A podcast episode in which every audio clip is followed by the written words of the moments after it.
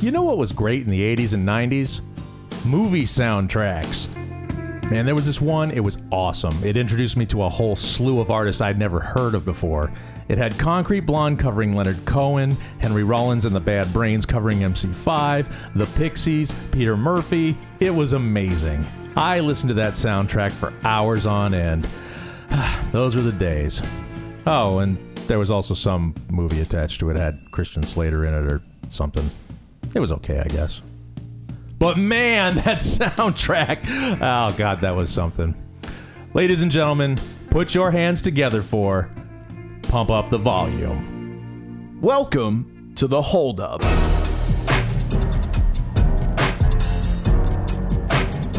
Each month, we pick a movie one of us remembers fondly but hasn't seen in years. We watch it and we decide does it hold up? I'm John Longino. And I'm John Nelson. Greetings and salutations. Uh, we are now deep into, well, not deep into 2017, but we, we have we are barely scratching the surface of 2017. Yes, it feels like we're we're in it for a while. But yes, welcome to February 2017, brought to you by a recording from January 2017. and welcome from the new digs. We're in Longino's new uh, podcast kingdom. That's right. Yes. Hopefully the audio sounds okay. We we shall see. But this is uh, the 101 freeway is a mere stone's throw from where we now sit. So I, I'm hoping it won't be too bad. That's great. We love it here in the new studio. Yes, and for uh, this Valentine's Day, uh, it looks like we got a love letter in an email that was sent to us, Aww. John. Uh, I'm very happy. Uh, if you want to email us here at the podcast, you can email us at holduppodcast at gmail.com. Yes, this comes from our old friend Ray Morton. He's been uh, listening to our back catalog and he has thoughts. Been catching up on the recent podcasts. Great job as usual. Oh, thanks. Some thoughts on the movies. Bob Roberts. I remember being disappointed with this one when I first saw it, and your conversation reminded me of why. The character actually began as an SNL sketch. The joke was he was a folk singer but sang all these horribly conservative songs. It was a good concept and a good joke. I thought the movie's problem is that it suffered from premise overload. It was about a folk singer who played conservative songs and a spoof of campaign documentaries, and a spoof of conservative politics, and of conspiracy theories and theorists. For me, satires work best when their target is specific and clear, but I felt that Robbins was aiming at too many targets, and the whole thing felt diluted and therefore not very effective. Wow, I had no idea that Bob Roberts was based off an SNL sketch. That's interesting. That's because you don't go to our Facebook page at facebook.com slash holduppodcast where I I have put the sketch uh, for. I, I, put it up before we aired the episode. So. I'm intimately familiar with our Facebook account. I don't know what you're referring to, folks. If you if you want to see the uh, sketch that Ray is talking about, it is actually available on our Facebook page. Um, hopefully, I mean, I just clicked to the link that that was provided at the time, so hopefully it's not been firewalled or something. So go ahead and check it out. Okay, back to uh, please Ray's, continue, Ray slash John. Hook there's no bigger Spielberg fan on the planet than me, and I think this was by far his worst film. Man, I mean, AI really? I don't know. That one's pretty. All right, anyway, in a world with 1940 whatever, uh, the 1941, 1941, yeah. This was a movie Spielberg didn't really want to do. At the time, Spielberg was suffering something of a crisis of confidence. He was trying to get away from making quote unquote Steven Spielberg movies and wasn't having much luck. Ovitz convinced him that he should keep trying to do Spielberg movies, so Spielberg agreed, but his heart was never in it, and it shows. And Rufio totally sucked. Wow. What? what? Oh, cut the email off right now. I don't want to hear another word. Ray Morton is banned from the podcast from here on out. Uh, sorry Doesn't for like Rufio. What? Don't listen to him. P.S. You mentioned the next month you'll be doing Pump Up the Volume. This is a movie I have never seen, mostly for personal PTSD related reasons. What? I was once interviewed for a job on an earlier film, never completed by the movie's director, who conducted the entire interview in the nude. To be fair to him, he was wearing a bathrobe, but to be fair to me, he left it wide open. I had a hard time watching his work after that. Wow. Keep up the good work, Ray. Thank Jeez. you, Ray. The confessions here. That's wow. I just love the idea that someone interviews you for a job, A, in a bathrobe anyway, and, and B, with it open. That you know, I can't say as I've had that experience, but I guess Hollywood is Hollywood. What are you going to do? Hey, man, that's that's a good lead into our uh, movie of the night, I think. Yes. Well, first of all, thank you, Ray, for your thoughts. We really appreciate them as always. As always, thank you very much, Ray. It's nice to have somebody who knows I'll what they're. fight you to the death on Hook, but you know, I I won't. uh, let us continue forward uh, to the matter at hand. Which, John, this is uh, your pick for this month. yes. And as Ray has already uh, um, spoken about, you have chosen "Pump Up the Volume." Yes, um, which is a movie that came out when I believe I was in high school, the tail end of high school. I was an, uh, an older young man, um, and I saw it a couple of times in the theater. I remember seeing it at least a couple of times in the theater, and then maybe catching it on cable ever since. And Do maybe you remember what year it came out? I don't. It was like late '80s, early '90s. Um, if it I'll was guess. if it was my senior year in high school, then it was either '90 or '91. Okay. Um, so, and have you? You've never seen this movie, I- right? so okay, so not only have I never seen Pump on the Volume, I know absolutely nothing about Pump Up the Volume. I know the name, I've heard the name, and I you said Christian Slater was in it. I didn't even know that much. right. That's all I know. Like I don't know anything about the movie. this was basically when he he was coming off Heathers, and uh, I don't know if he did, he was doing he did Heathers, and then he did like a slew of other movies like right afterwards. He did like Young Guns 2, which the, he we did on the show previously. Oh, we're very Um, familiar. Uh, Christian Slater is a returning uh, valedictorian of the Hold Up podcast. Uh, yeah, and he did Kuffs, and I don't, you know, he had already done Gleaming the Cube before this, but like it- Heathers was his big success, and so he was Sure. doing this was his sort of first first starring role, maybe I don't know. okay. Um, but he was certainly riding the way they were trying to make him into a young person's movie star and this was exactly it's like rebel without a cause in modern day high school but instead of not having a cause he has a cause and that cause is radio Okay. Before you get into what the movie's actually about, you want to take a guess Uh, yeah, I think it could be fun to just. I, I like our shots in the dark. no that's right but I, I, I will give you that christian slater's Okay, in the movie sure. he's a teenager and he's a dj Okay. Go. Okay. All right. So knowing nothing about Pump Up the Volume, uh, I know that in your in your opening description you mentioned the soundtrack quite a bit. That you I really like the soundtrack, and if he's a DJ, then I. Okay, I'm gonna guess that Christian Slater is a college radio DJ who is playing music, but then the dean of the college comes and is like, "Hey, we got to cut the budget. The radio station's not not making the money we need." So uh, we're gonna have to we're gonna have to shut you down or whatever. There's like a we got to shut it down, whether it's college or whatever whatever he's working on. Like the radio station's going under, so he goes like, "Not on my watch, baby," and sets up some kind of I don't know party or like big save the radio station hoedown or something, and it involves all this music and there's like shenanigans that go on and girls he sleeps with and Sure. maybe he has probably has a goofy friend with like dumb glasses and a backwards hat who's like might as well be doing drugs but doesn't in the movie or whatever. and has a bunch of catchphrases and shit. And then he's a slick, cool guy, getting the ladies or whatever. There's probably some antagonist, like maybe a rival uh, DJ, like at a, at a rival station who like wants to see the undoing of Christian Slater. And through the the the willy nilly uh, funny plot points that happen, he somehow saves the radio station by pumping up that volume. That's what I think the movie's about. Man, I want to see that movie instead of the one we're about to watch. um, no, you got the part about quote unquote saving the radio station. You, you sort of got you, you you you touched on that. It's not quite that. the The story of Pump Up the Volume is that he is a high schooler in, uh, I believe, Phoenix, Arizona, which is why it appealed to me Oh, because I was because I was a teenager in Phoenix, Arizona. Um, and the funny, wacky thing about the movie is he's really shy in person, but when he gets on that radio, man, does he talk up a storm. He's okay. nasty. He calls himself Hard Harry. He cusses, and he's real confident. And he Got just it. he's got a real uh, uh, knack for the spoken word. And it's not even on real radio; it's pirate radio. He's like.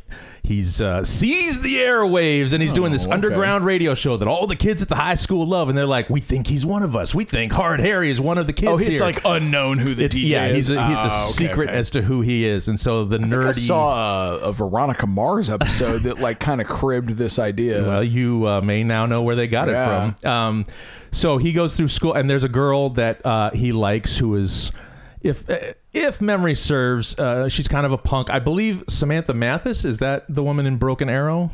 Maybe Uh, I, I'm believe her not name is. Samantha Mathis. We don't look this stuff up before, folks, for this very reason, so we look stupid. Um, Samantha Mathis, who he Wait, was. Christian Slater's in Broken Arrow. Yes, they were Oh, okay. reunited mere years later. To yes, you've caught that part. Uh, she plays his love interest, and she's like a punk girl who uh, I I don't know when she figures it out. She doesn't know at first, but she figures it out because he can't talk to her. See, because he's shy. And through the shenanigans of you know high school, whatever, uh, there's not. I don't remember there being that much of a conflict. It's just that like the school is trying to crack down on this radio show because it's dirty and illicit, and you know they Got shut it. down his radio signal, and so at the end he has to save his. It's like about free speech, and he's got to get his message to the people. I mean, I would imagine at some point there is a revelation of who the DJ is, Right. And then the students like realize it's him, or he gets the girl, or whatever, right now something like uh, that. the school is trying to uh, catch hard harry and uh, you know if he broadcasts from his home then they're gonna you know trace the signal to his home and now he's got to figure out how to do the last radio show but not get caught. And so he like rigs a thing in his car and drives around the city broadcasting and the cops are trying to catch him. There's a big chase at the end. Oh, It's- cool. Okay. yeah i mean that's about as exciting as this gets. Um, i don't remember a lot about the movie except that it was just like a, a fairly typical teenage drama of the Well- time well, you you know like an 80s teenage drama You've chosen it as a film you remember fondly. So, what specifically? It, it sounded like the soundtrack was what really appealed to you. Well, the soundtrack for sure is something that appealed to me because it really was just this collection of. I had never heard of almost any of the artists on it, and uh, when I got this, and you know, in the '80s and '90s, soundtracks were like huge business. oh yeah, totally. even you know they're still kind of popular now but now it's sort of back then it was like hey we'll just take a bunch of artists related or not to the plot we'll throw them on a soundtrack together and kids will buy it up in droves just because their favorite artist is on here. Um, and every so often a soundtrack like this one would come along and it doesn't even matter for the movie i mean there's good music in the movie but it's like the soundtrack just manages to be good on its own which is a, a rare trick That's that's cool. Yeah, Like- we like we discussed that with uh, I think like Garden State previously. Right. a similar thing. We're like, oh, the soundtrack is Yeah. almost like eclipses the film itself. Yeah, and I didn't really quite realize it until I was kind of uh, thinking about the intro for this. But there are a lot of like cover songs on it. Like the theme to his show is "Everybody Knows" by Leonard Cohen, and which they play throughout the movie. And then at the end of the movie, when he's like starting his last show or something like that, they play the Concrete Blonde version, which is the first version I'd heard of that song, and I really liked it. And then I discovered Leonard Cohen through that, which was awesome. And then I discovered the Pixies because they did uh, a slowed down version of their um, uh, "Wave of Mutilation" song. Nice. That was the first I'd heard of that song too. So when I heard the original, I was like, "Oh man, that's awesome!" Yeah, So- whichever way you found your way into the Pixies, Yeah. uh, you have that movie to thank. See, me as a much younger person, uh, I I will I have no shame admitting that I didn't even know who the Pixies were until I saw Fight Club. Which, Oh, wow. granted, you know, Okay. that's a very different world. But uh, yeah, when I heard their song at the end of Fight Club, I was like, "Who is this? Oh, wow, I've been under a rock. These guys seem really important. Yeah. Oh, well, look at this. They like influenced everything, and then got really into them that way. yeah, that was a great thing. I got into the Pixies just long enough for them to put out one more album and break up. but I got to go to one of their uh, farewell concerts, which was awesome. I was Oh, at uh, jealous. Jesus. I was at the University of Arizona. Here's a funny story. Um, I believe my freshman year of, of college, they were playing with U2 in Phoenix. Uh, and Oh, it was what- half a good show. yeah, and No, so and I was I really wanted to go, but I couldn't. Well, this was like 80s U2, right? This is like or nineties. It was it was right after um, I believe Achtung Baby had just Oh, come okay. out, so that was uh, still good. but not like you know iPod bullshit. no, Song no, no, no. Way U2. before that. Yeah. Um, So they were going to play a, uh, a show with U2, and they had booked a side gig in Tucson, which is where I was at the time. And then the uh, theater venue that they were going to perform at burned to the ground before they could perform at it. Jesus. And so they said, "Well, okay, we owe you all a show. Next time we're in town, we'll we'll uh, make good on that." And everyone's like, "Yeah, sure." But they did. They came back and they did the show, and that was the Death to the Pixies tour, wherein they were mad at each other and just stalked each other on stage and gave each other the stink eye, and then broke up a year later or whatever. But it was really fun to be a, a part of that. Anyway, so I love the soundtrack as a kid. It really got me into uh, all these different uh, bands and stuff that I loved. The movie itself. Uh, I can say I remember fondly because I remember as a kid liking it, but I can't remember why I liked it. And this is one of those things that I, you know, this It's this like was a research mission. Here. yeah, this is actually like in keeping with the uh, mission statement of this podcast. This was one of the on the original list. Like when you handed me and when you said let's do this podcast, this was on my original list of like movies to check out because I couldn't again I couldn't remember well. I remember liking it. I don't remember why I liked it. And now I'm guessing as an older man, I'll look at it and go, "Fucking millennials."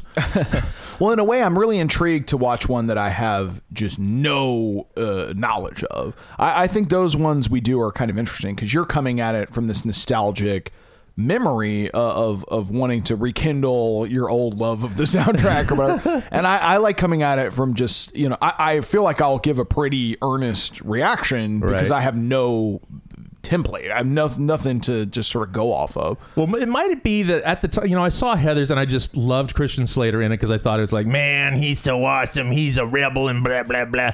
Young Jack Nicholson. And this was sort of the first, like, time he could be him, I guess. Sure. Um, I must confess to uh, rather enjoying Christian Slater. I love that- Christian that is a positive yeah. for me. I, I like him quite a bit. uh, and I'm glad that he's enjoying kind of a renaissance right now because I think he I, I don't know what it was. He just I don't know if he just uh, he was just stuck in a lot of bad movies or whatever but he just did a slew of movies after Heathers and they just never measured up which it's hard to do anyways. I think Heathers is kind of a classic but like you know he, he made some interesting choices. What's that one where he is has like a heart transplant with a baboon? Oh And, yes and it has a like heart in the title Untamed, heart Untamed or something. yes For some reason, I saw that one. Well, he was trying for some reason. I don't know if he wanted to do it or if his people thought he should do it, but he they were trying to sell him so hard as a romantic like lead. heartthrob. Yeah, they did. Yeah. You know, he did Untamed Heart. We're gonna.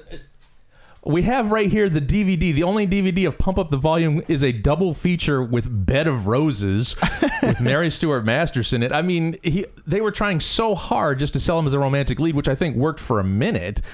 But I don't think it like contributed to uh, uh, career longevity. I think he had to sort of reinvent himself. Sure. Um, anyway, the only other thing I remember about the movie, besides I was amused at his like DJ antics, but I also remember Samantha Mathis, who for some, I don't even remember why, but for some reason she's figured out who he is. She's trying to get him, so she approaches the Clark Kent version of of uh, Hard Harry and says to him, "I want you to admit thing. I want you to admit who you are. I want you to tell me to shut the hell up and go away." And to prompt a response out of him, she just rips her shirt off for no reason. And then the camera is doing a 180 around her topless while she's trying to convince Christian Slater to open his mouth and talk to her.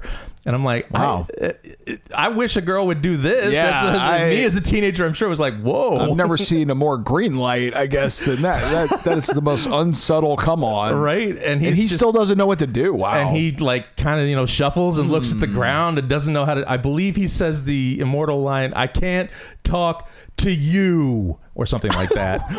something my, along I- those lines. my sympathies for this character are, are like dwindling as you explain more and more what a chicken shit he is. Like, I we'll see. We'll see. I, Hmm. you know, I, I picked it because I don't remember. I, I, I hope I'm not embarrassed by this. We'll, we'll see. Um, and again, the other thing I remembered specifically about it is that it takes place, I believe, in Phoenix, but if not Phoenix, some Arizona suburb. And the weird thing about it is, it completely got the experience right, and yet somehow got the experience completely unrelatable to me. Oh, wow. like the, on the one hand, I'm like, yeah, that looks and feels more or less like my experience, but maybe because it's so boilerplate, it almost doesn't match my experience. It's not. It's like, oh, he's in a suburban high school in Phoenix, which is like, well. As we were, but you're forgetting a part where it's always hot and we're sweaty all the time, and Pump up the air conditioning. yeah, pump up the AC. uh, yeah, it's uh, I don't know. It it it it tries to capture a, a feeling and being one of the people who are, they're trying to capture the feelings of it's like well i feel like you kind of missed the mark but maybe i'll look back on it and go oh no they're probably getting it more right than i Sure. realized who knows Well, I have a feeling we'll have a much better idea about exactly how good the movie is after we watch it. oh you think so Yeah, I think so- this is one of those like you're murky and I'm a blank slate. so th- we, I think that when we come back, we'll we'll be able to speak a lot more about the film. well then should we uh, wager on it Yeah, I think it's about the- time. hit the ground running you know what i'm gonna do i'm gonna give uh, past john some kudos, and I'm going to say, yeah, you have good taste. I'm saying it's going to hold up. Okay. Dumb kid, better hold up. Well, I, I it's almost odd for me to try to make a wager because I really have nothing to go on other than your word and your vague my, description. my word is my bond. But you know what, Christian Slater, I like him. Uh, but I'm looking at this cover right now. I'm gonna be honest. I'm so I'm I'm I'm actually holding the DVD cover that John has brought over, and what I'm looking at is it says "Pump Up the Volume," and then I see Christian Slater like moody, holding his his hand. It's like his uh, brow is being held by his hand, and he's got this slick back hair, and he's just got a microphone on. And it says "Talk hard, steal the air." And everything about this cover to me says does not hold up. So, so that's what I'm gonna. That's pure gut reaction. That's all I have to go on is this cover of the DVD. I'm saying nope. That's probably accurate. I'm, I'm guessing you're I right. would love to be surprised, but we'll we'll see. please, teenage John, please don't let me down.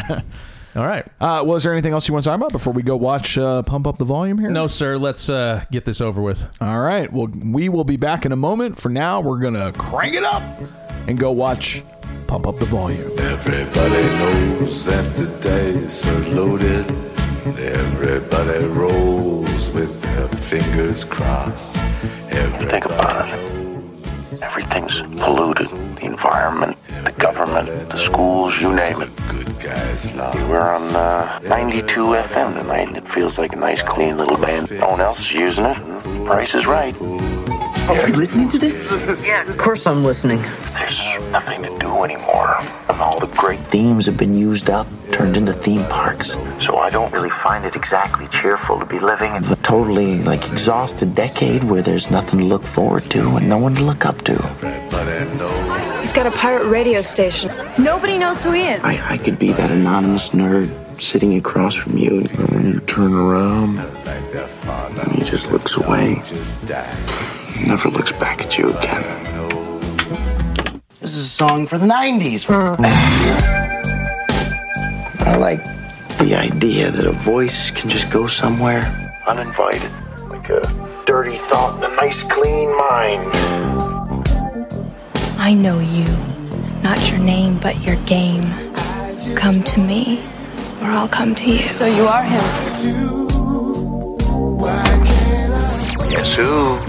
Guess who? It's me again with a little attitude for all you out here in white bread land. It's 10 o'clock. Do you care where your parents are? This radio person is the whole problem. Are we going to allow this guy to be heard by anyone who can turn a dial? I'm in jail. I'm going to stay here. I like it here. and he's trying to tell you that there's something wrong with this school. You're not hey, what, you, what do you want to slam me? Come on, Bill, I'm a big fan of yours. Get off this. It's out of control. Why not do something crazy? It makes a hell of a lot more sense than blowing your brains out. FCC, you know what that means? This phone call has been traced. This is my life you're screwing around with here, you know? Not anymore, it isn't. This is everyone's life. Mark, you can't leave it like this. You out there? You listening?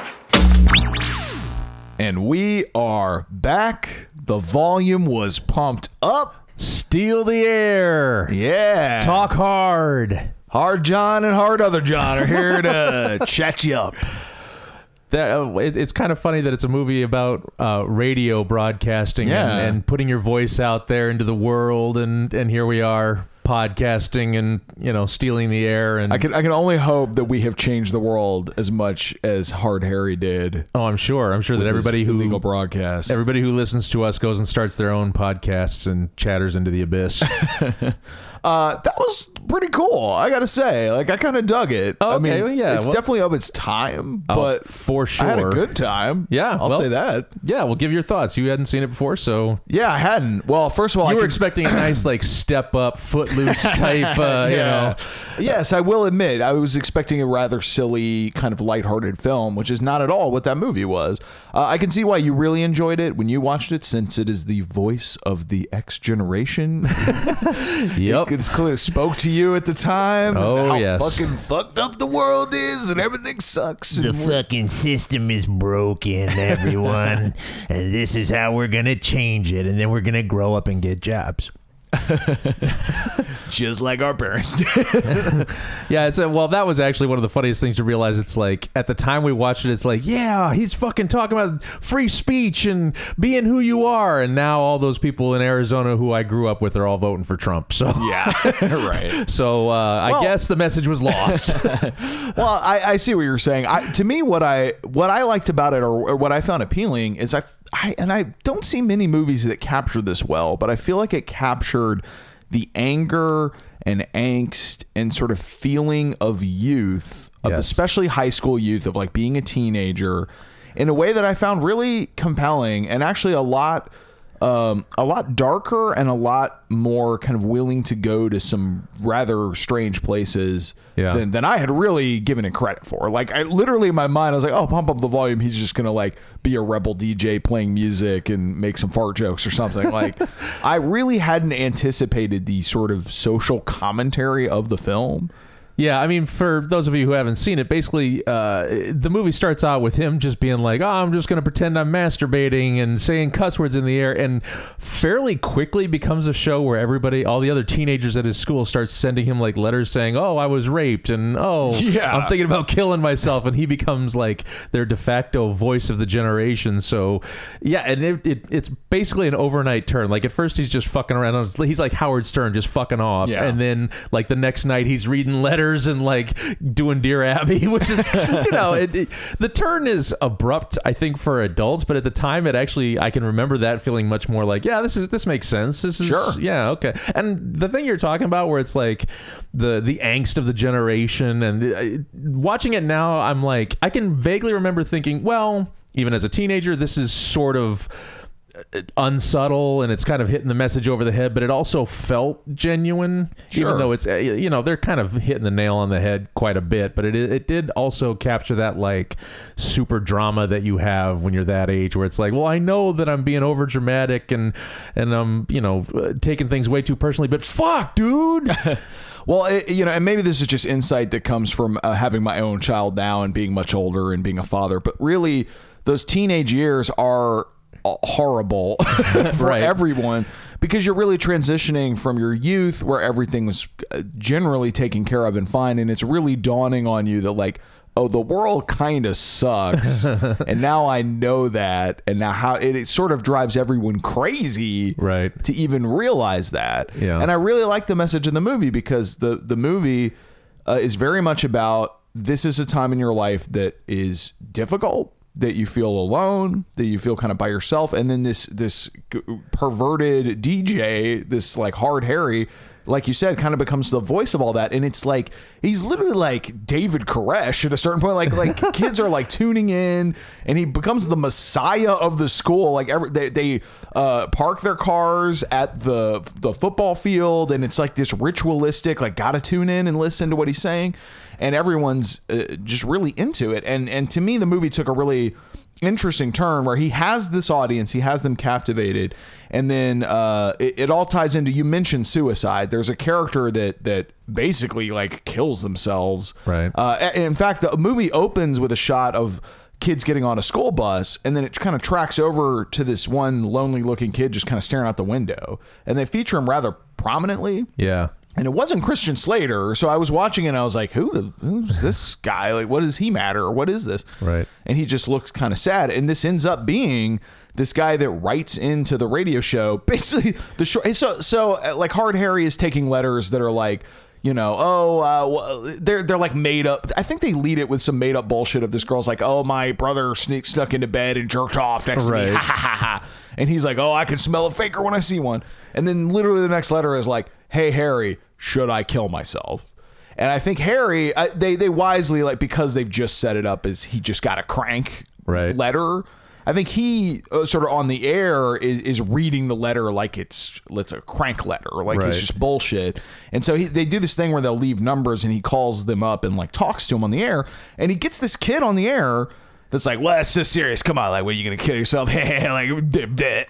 And the kid's like, "Yeah, you know, like, yeah, I, I have a gun right here." He's like, "Oh, sure, you have a gun. Yeah, right, whatever." and he's like, "No, no, I I definitely do." And and, and the shots of him are really disturbing because moments before, I think his mother came up like, "Hey, would you like to come down and watch some TV with us?" And he's like, "No." and Right. just full on Columbine out, and it's really creepy. Yeah. And they they very wisely because they could have so like melodramatically have you know show him like load the gun, cock the hammer, put it up to his head, cut away, and hear a, a gunshot or something. Right. Well, they do have him loading the gun. They do. but- Wait, so you don't see the gun, but off camera you hear like a gun kind of loading. Right. You hear the bullets sliding in. And then that's it. They like cut away, nary to think about it, and then the next day at school, like a teacher comes in and is like, uh, this kid killed himself last night. I thought that was a really tasteful, interesting way to do that because you could so easily just play it up for for the drama, but really they they put it in the perspective of Christian Slater of like what because he wouldn't know right, Right. until the next day like he wouldn't I mean we had an inkling um, and then from that moment on, the movie gets rather serious. I mean, it has lighthearted moments, but that that scene, the suicide moment, was where I was watching the movie, going, "Oh wow, this is this is way darker and way going into some areas that I had, had no idea that this would go to." And it kind of didn't let up from that zone for, for the rest of the movie. Yeah, it was a little a little tonally inconsistent, but it, it did a good job of actually like once it decided, okay, we're serious about this. It kept with the serious. Absolutely. They, would- they would throw in some humor, but they just decided, okay, if we're going to take these kids and their problems seriously, then we need to sort of a, adjust our tone. So they did, and then it works out. I think the only thing that from that point on in the movie doesn't kind of work is the subplot of there's this whole like subplot of the the principal of the school is like uh, weeding out undesirables and by weed like she they'll take the money for the for everybody in school and then weed out the people with bad SAT scores. And it, they, they keep touching on this subject and leading to it. Like Harry himself is going to kind of pull the rug out and then they don't have that moment like somebody else in the movie like another teacher has the moment and it, it sort of undermines that so it's like well if he's not if if he's just to be the inspiration for the the genera- the voice of a generation or whatever the inspiration to these kids then they should maybe either ditch that plot or or make him more kind of germane to it I don't know You, was- you know, it's interesting. Oddly enough, that plot really worked for me. Oh, really? In a way that I didn't anticipate. Now, I see the criticism because it is sort of, well, what is it? Is it a Gen X? We're just mad and we don't know why. Right. The, the, sort of problem with introducing this villainous principal and her evil scheme is it actually sort of gives their anger a reason and Right. it really like makes them kind of justified and righteous in their behavior Right. because it's like oh no they're like because because for the theme of the movie is people keep saying like there's just something wrong with this school right.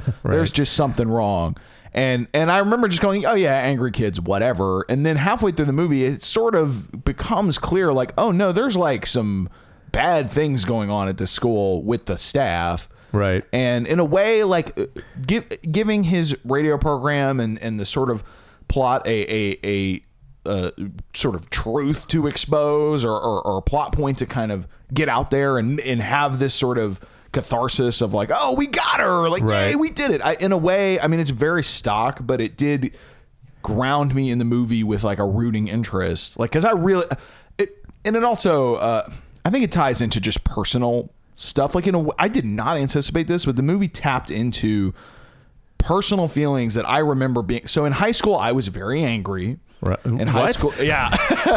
I, You? like everyone. But in high school I was like openly rebellious. I got into some arguments with teachers. I like had this whole thing. I thought stuff that happened at the school was bullshit and that kind of stuff. Now nothing on the level of this mass conspiracy with the the principal. Like in case it's not clear because we're sort of talking around it a bit like the idea was that it, it's sort of it's almost like the wire with them like pushing numbers where the school kept kept being touted as like this is the best school this is the best school this is the best school in the district the best Right. school in the state or whatever and they're just like basically rigging the numbers yeah they're juking the numbers yeah, it's like, the wire yeah, they she's they have the highest SAT scores because anyone that has low SAT scores, they just make up reasons to expel them and pressure them and bully them out of the school.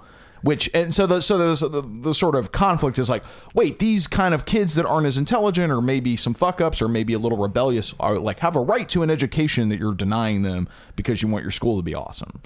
And they really they go to the point where like the assistant principal or whoever the guy is that's running around sort of telling everyone to button their shirts and and, and get tough. Literally like decks a student, like punches him in the face at one point, uh, which took me aback. I was actually like, "Whoa, what is happening here?" Yeah, because it's like once that happens, it's like even in 1990, that dude would have lost his job Yeah, that yeah. instant. It's like So I- they you know, make them very villainous. Yeah, it, it, But yeah. in a way that like I don't I don't know. I like I have no defense of your criticism. I think it's totally valid, but in a way it emotionally grounded me in the movie and gave me a real rooting interest. Where like if they were just bitching to bitch, right? If they're like, "Man, life sucks, fucking whatever," you know.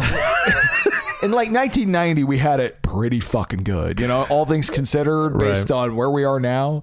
So I- in a way giving them an actual thing to be legitimately mad about, I think helped me in a way.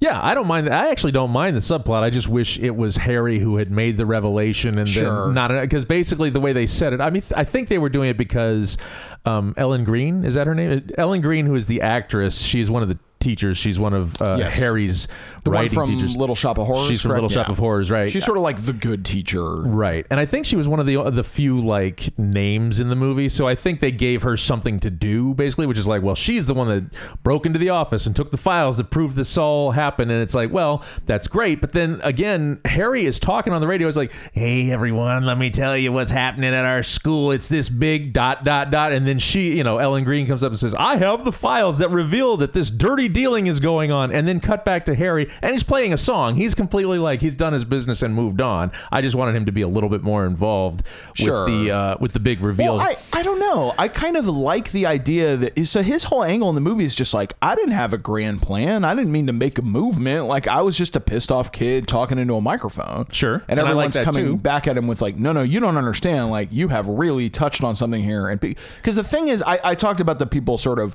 religiously following him. He he makes a call to arms a few times where he's just like, you know, because he sort of reacts to he feels guilty about the suicide, obviously, Right. and feels bad. And so he sort of counters that with this whole like, don't kill yourself, just get wild, just get crazy, do stupid shit Yeah, like ba- blow up your shit in the microwave. Basically, ignite or ignites like a night of riot violence like, amongst the high school. Sends his Mansonites into the world to kill and Yeah. do, do his bidding. which is like kind of cool in a way. But they they have this do good, almost like valedictorian esque uh, girl who's like has a bunch of trophies and is all prim and proper. And they've showed her a few times looking like longingly in the distance as if she's about to snap. And yeah, she takes this call and then just takes all her shit. Throws it in the microwave, sits like 12 feet back from the microwave while her entire house like basically explodes. Like, or not the whole house, but just the kitchen that blows up.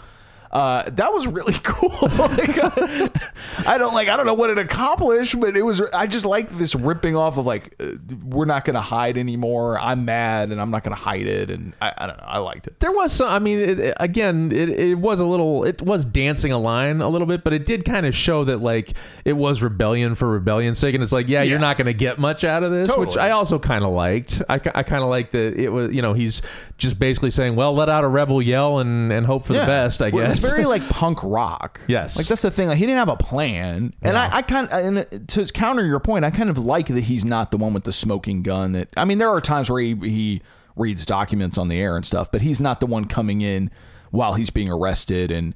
The feds then like Right. drop him Sure. off, walk over and put their shackles on the principal. I mean, that would, I don't know. I mean, I guess I'm basically just saying, as far as that plot goes, either give him more or less on that. Like he reads the documents, and then you know, just give it a little bit more so that he's a little bit more involved, Maybe. not cut to his music, or don't have him deal with it at all. And the you know Ellen Greene has her subplot, and then it's over, and that's But great. I, I kind of liked his fuckwadness, like in a way. Like I liked that there was no grand master plan. That he no, I like that. Yeah, I mean, I also like that he would just like, st- you know, his dad is the like superintendent or something like that, the new superintendent of uh, Paradise Hills, Yes. Arizona's school district, and. uh and he steals all these documents from his dad's office just so he can read them over the air, which I thought was really clever because he's got like this inside voice that no one else has. Uh, and I also, but I also kind of like the idea that you're espousing, which is like, well, he just does it to do it. He doesn't know exactly what he's doing with it. Like once he, one letter he reads is like, "Oh, this girl got pregnant, so they kicked her out of school and pressured her to leave or whatever." And and they and at one point near the end, like not at the end, but like near the end when things are like building to this climax, uh, she runs like you know, there's basically riot at the school. The principal's like clocking t- you know clocking students or whatever, and then she runs up and said, "They had to take me back," and it's like, well, that's a little too little, too late, but all right. it it done.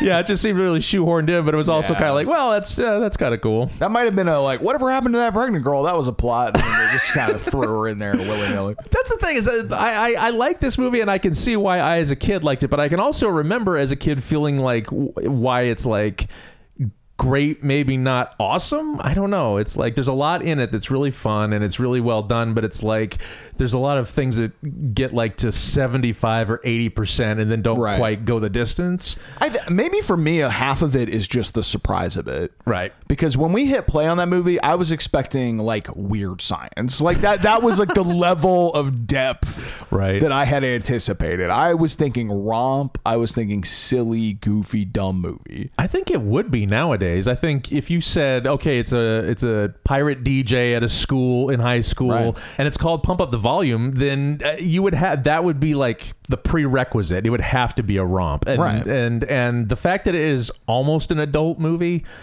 is kind of a crazy to begin with, and and, Absolutely. and b it's not a movie they would make nowadays. I don't think. There was lots of bits of it that impressed me and surprised me with how, especially how sort of sexually graphic it was. Now, not literally like showing sex or anything, but in terms of the vulgarity of what they talked about on the air. He talked about masturbation a lot and yeah, stuff. he faked masturbating quite a bit. And he talked about cock rings and all that stuff. And it's all high school kids. So that that kind of threw me and was I was very impressed by. And in fact, there's one scene in particular similar to the suicide scene where a sort of uh, closeted gay well, I don't know if he's closeted, but it's it's a gay high school male is calling in and he, he tells this very kind of off-putting story about how he went in uh, on the train tracks with a friend or a guy he kind of knew and they took their clothes off and he's sort of like exploring his sexuality and then bullies come by and take his clothes and make fun of him and eh, maybe I'm I might be misremembering this, but it's also like maybe the guy he went out with was like tricking him yeah, into like doing he it. kind of like lured him out Like and then ashamed. like and turned on him or whatever. Yeah, and the fact that they were exploring this idea of uh, it, he and he even says to Christian Slater like, "Oh, you probably just think I'm some gay wimp, right?" And then Christian Slater has this whole speech where he's like, "No, like." He basically says, "I think some people are really brave, and that's pretty amazing." And th- this sort of inside of the movie to talk about a gay high school man kind of opening up about that and Christian Slater rather than throwing it in his face or anything is really supportive, really understanding, especially for a guy who's so vulgar and is like making Right. orgasm sounds and stuff. it just threw me because this is 1990. Like now that I think that scene is is totally standard, but at, Yeah. for, for 1990, you know, to me that is a big deal. Yeah, and that really I- I impressed think- me. Yeah, that would. I I think the John Hughesian movies of the time would have been the best they could accomplish. Is like, well, we'll make fun of it, but it's it's okay, it's cool, but we're still gonna fuck with you, dude. Yeah. Whereas here they just dropped it real serious, and Christian Slater's like, no, that's cool, and and the fact that it's normalized there is sort of a big deal for that time. Though I can remember that sort of being, you know, our attitude, uh, uh, us kids of the '90s of that Sure. age. Well, that was part of uh, you know our growing up that we kind of uh, were going through. That that was a transitional period. We're Yeah. like, no, being gay is fine. And although I did notice they gave him the like telltale '90s gay male earring, like they couldn't help but be like, no, look, there he is. See, like, See, yeah, yeah, and he's sort of effeminate and blonde. huh? yeah, exactly. Um, yeah, I don't know. I. I, I, honestly, I'm getting the vibe that I came out of this liking this movie more than you did, which is I did it. not I- expect. I, Like, I, uh, to me, like I say, most of the movie is like you know 75, 85 percent. There, it's just uh, I'm surprised that I uh, that it held up as much as it did, so to speak. What, what? So not only did I like it, I kind of really liked it. Well, let's see. There you go. and I and I really did not anticipate that. Like I, the, as thank- much as I'm praising it, Thank God, teenage John has you know got good taste. Yeah. I'm, I'm I'm glad that this uh, recurring theme keeps happening. I keep bringing these movies like, well, maybe this sucks, and then it's like, oh no, it's okay. I mean, anything with a young mulleted Seth Green is okay. Ah, my God, with a little mustache too.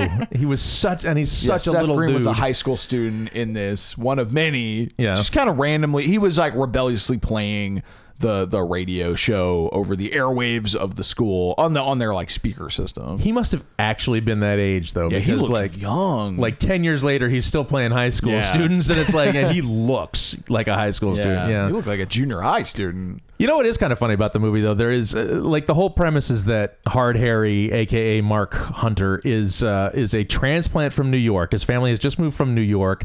They're living in you know Phoenix, Arizona, or a, a suburb thereof, and he can't.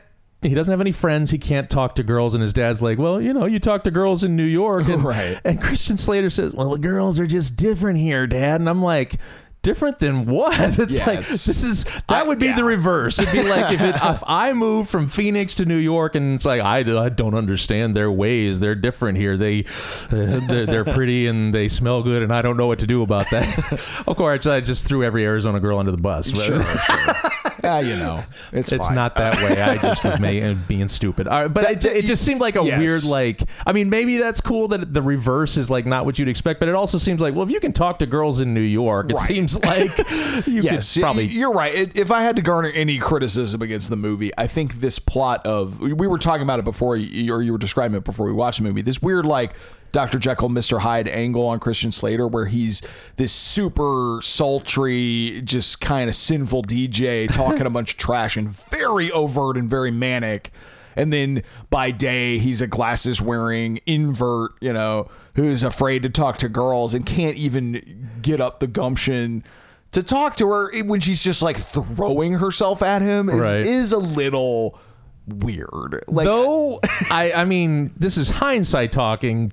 That character is not terribly far from the person I was back then because in public I would have been like, you know, hunched over, walking the halls, looking down. Someone says, "Hey, how you doing?" It's like, "Mm, and then, it, but it, you know, with your friends in private, it's like, "Yeah," and then I jerked off twice last Right. night, and it was delightful. And- that's. I guess there's some truth to that. I guess I'll see it. and- but I also didn't look like Christian Slater. so That's that- true. but and, and as far as girls throwing themselves at me, again, I, I don't know that they ever were, but they could have been, and I wouldn't have noticed because I was stupid. So All I know is if I had been in high school and a girl had come to my room and said your wor- words moved me and like basically just thrown herself at me, I wouldn't just. My reaction would not to be, I can't talk to you. And like with my back to her like half crying like absolutely not. I like high school john would just be like oh hot diggity damn holy shit i'm the luckiest man in the world I like, like how high school John is kind of a bumpkin. yeah uh, well you know Gee. Willikers, I'm gonna get me some of that.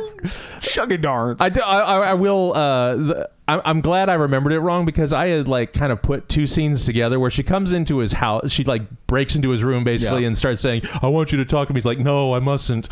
Dignity forbears, and then she like I had remembered it as in that moment when he wouldn't talk to her, she whips her shirt off to try Right. and convince him to do that. She didn't do that. I I, I was I misremembered that. She basically has her moment where he won't talk to her and he tells her he can't, and and then the parents catch them together and she's like, "Oh, we're together," and the dad's like, "Yeah, get some, son." Yeah, they were And- the most approving like sex parents I've ever seen. Yeah, well, they are ex hippies, so it does kind of make sense. Uh, and then he does his radio show for a minute, and while he's doing his radio show, he randomly pulls his shirt off because he's so hot and bothered or whatever. so then when he walks out, she's waiting in the backyard for him. So when he walks out all shirtless and smoking a cigarette, I'm sure all the women in the audience were swooning.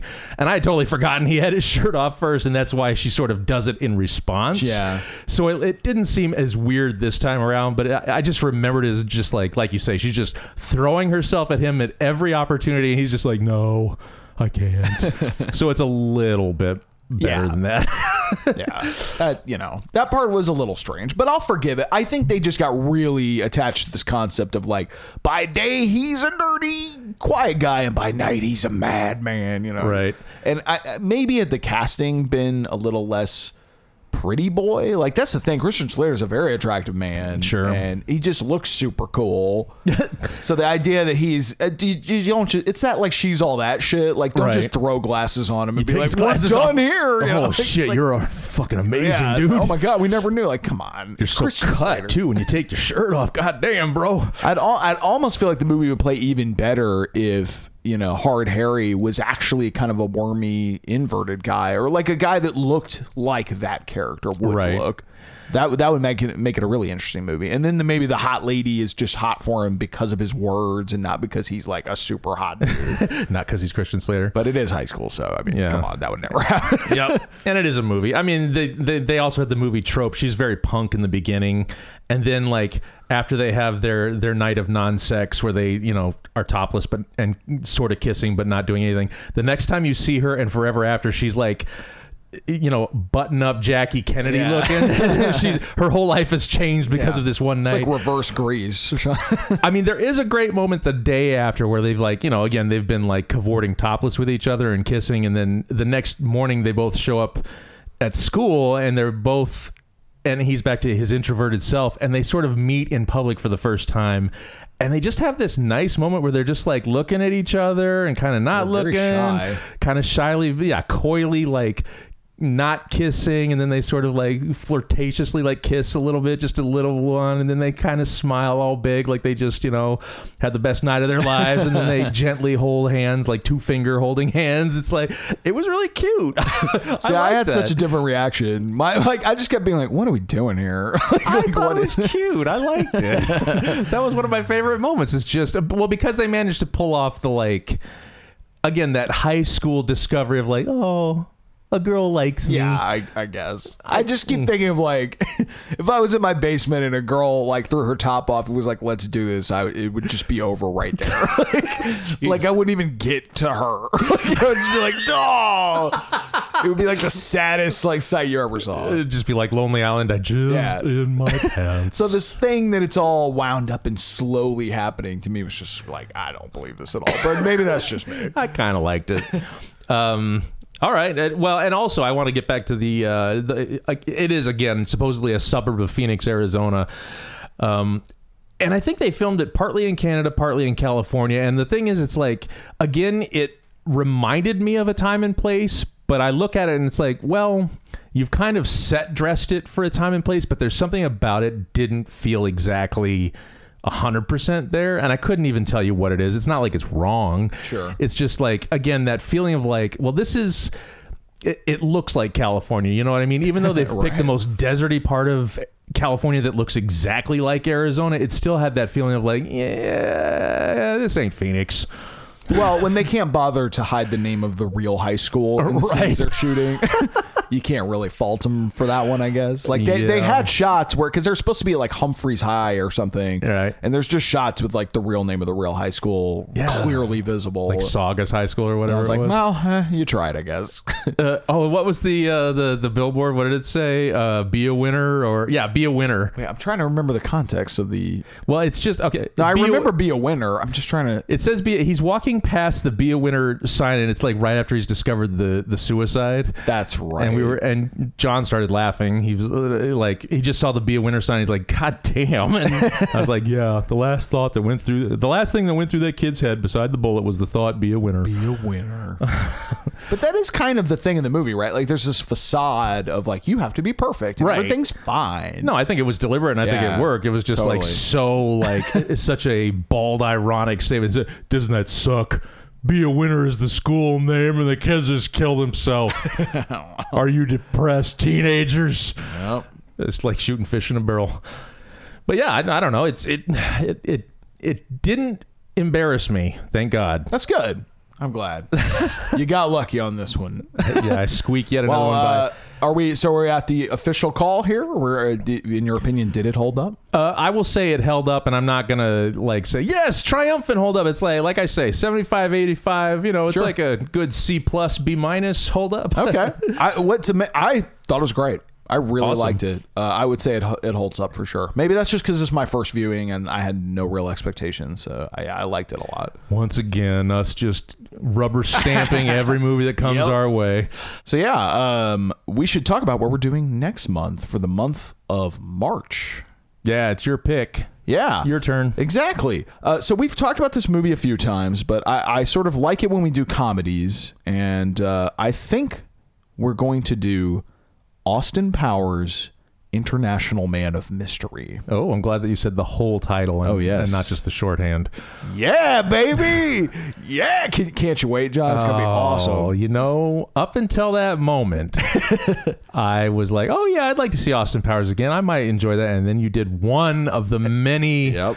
quotable phrases, and I'm like, "Oh fuck, that's why I haven't watched it again." Okay, I remember being really funny, so we'll we'll see on that one. we'll we'll see. All right, Yes, but uh, should you have any thoughts about Pump Up the Volume or any of the other movies uh, that we've watched, or even what we will watch, Austin Powers, anything at all, please send us an email at holduppodcast at gmail.com.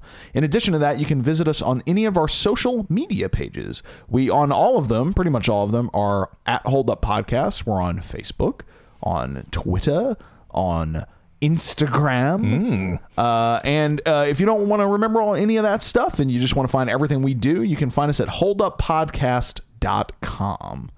Uh, so until next time, nobody move, nobody gets hurt.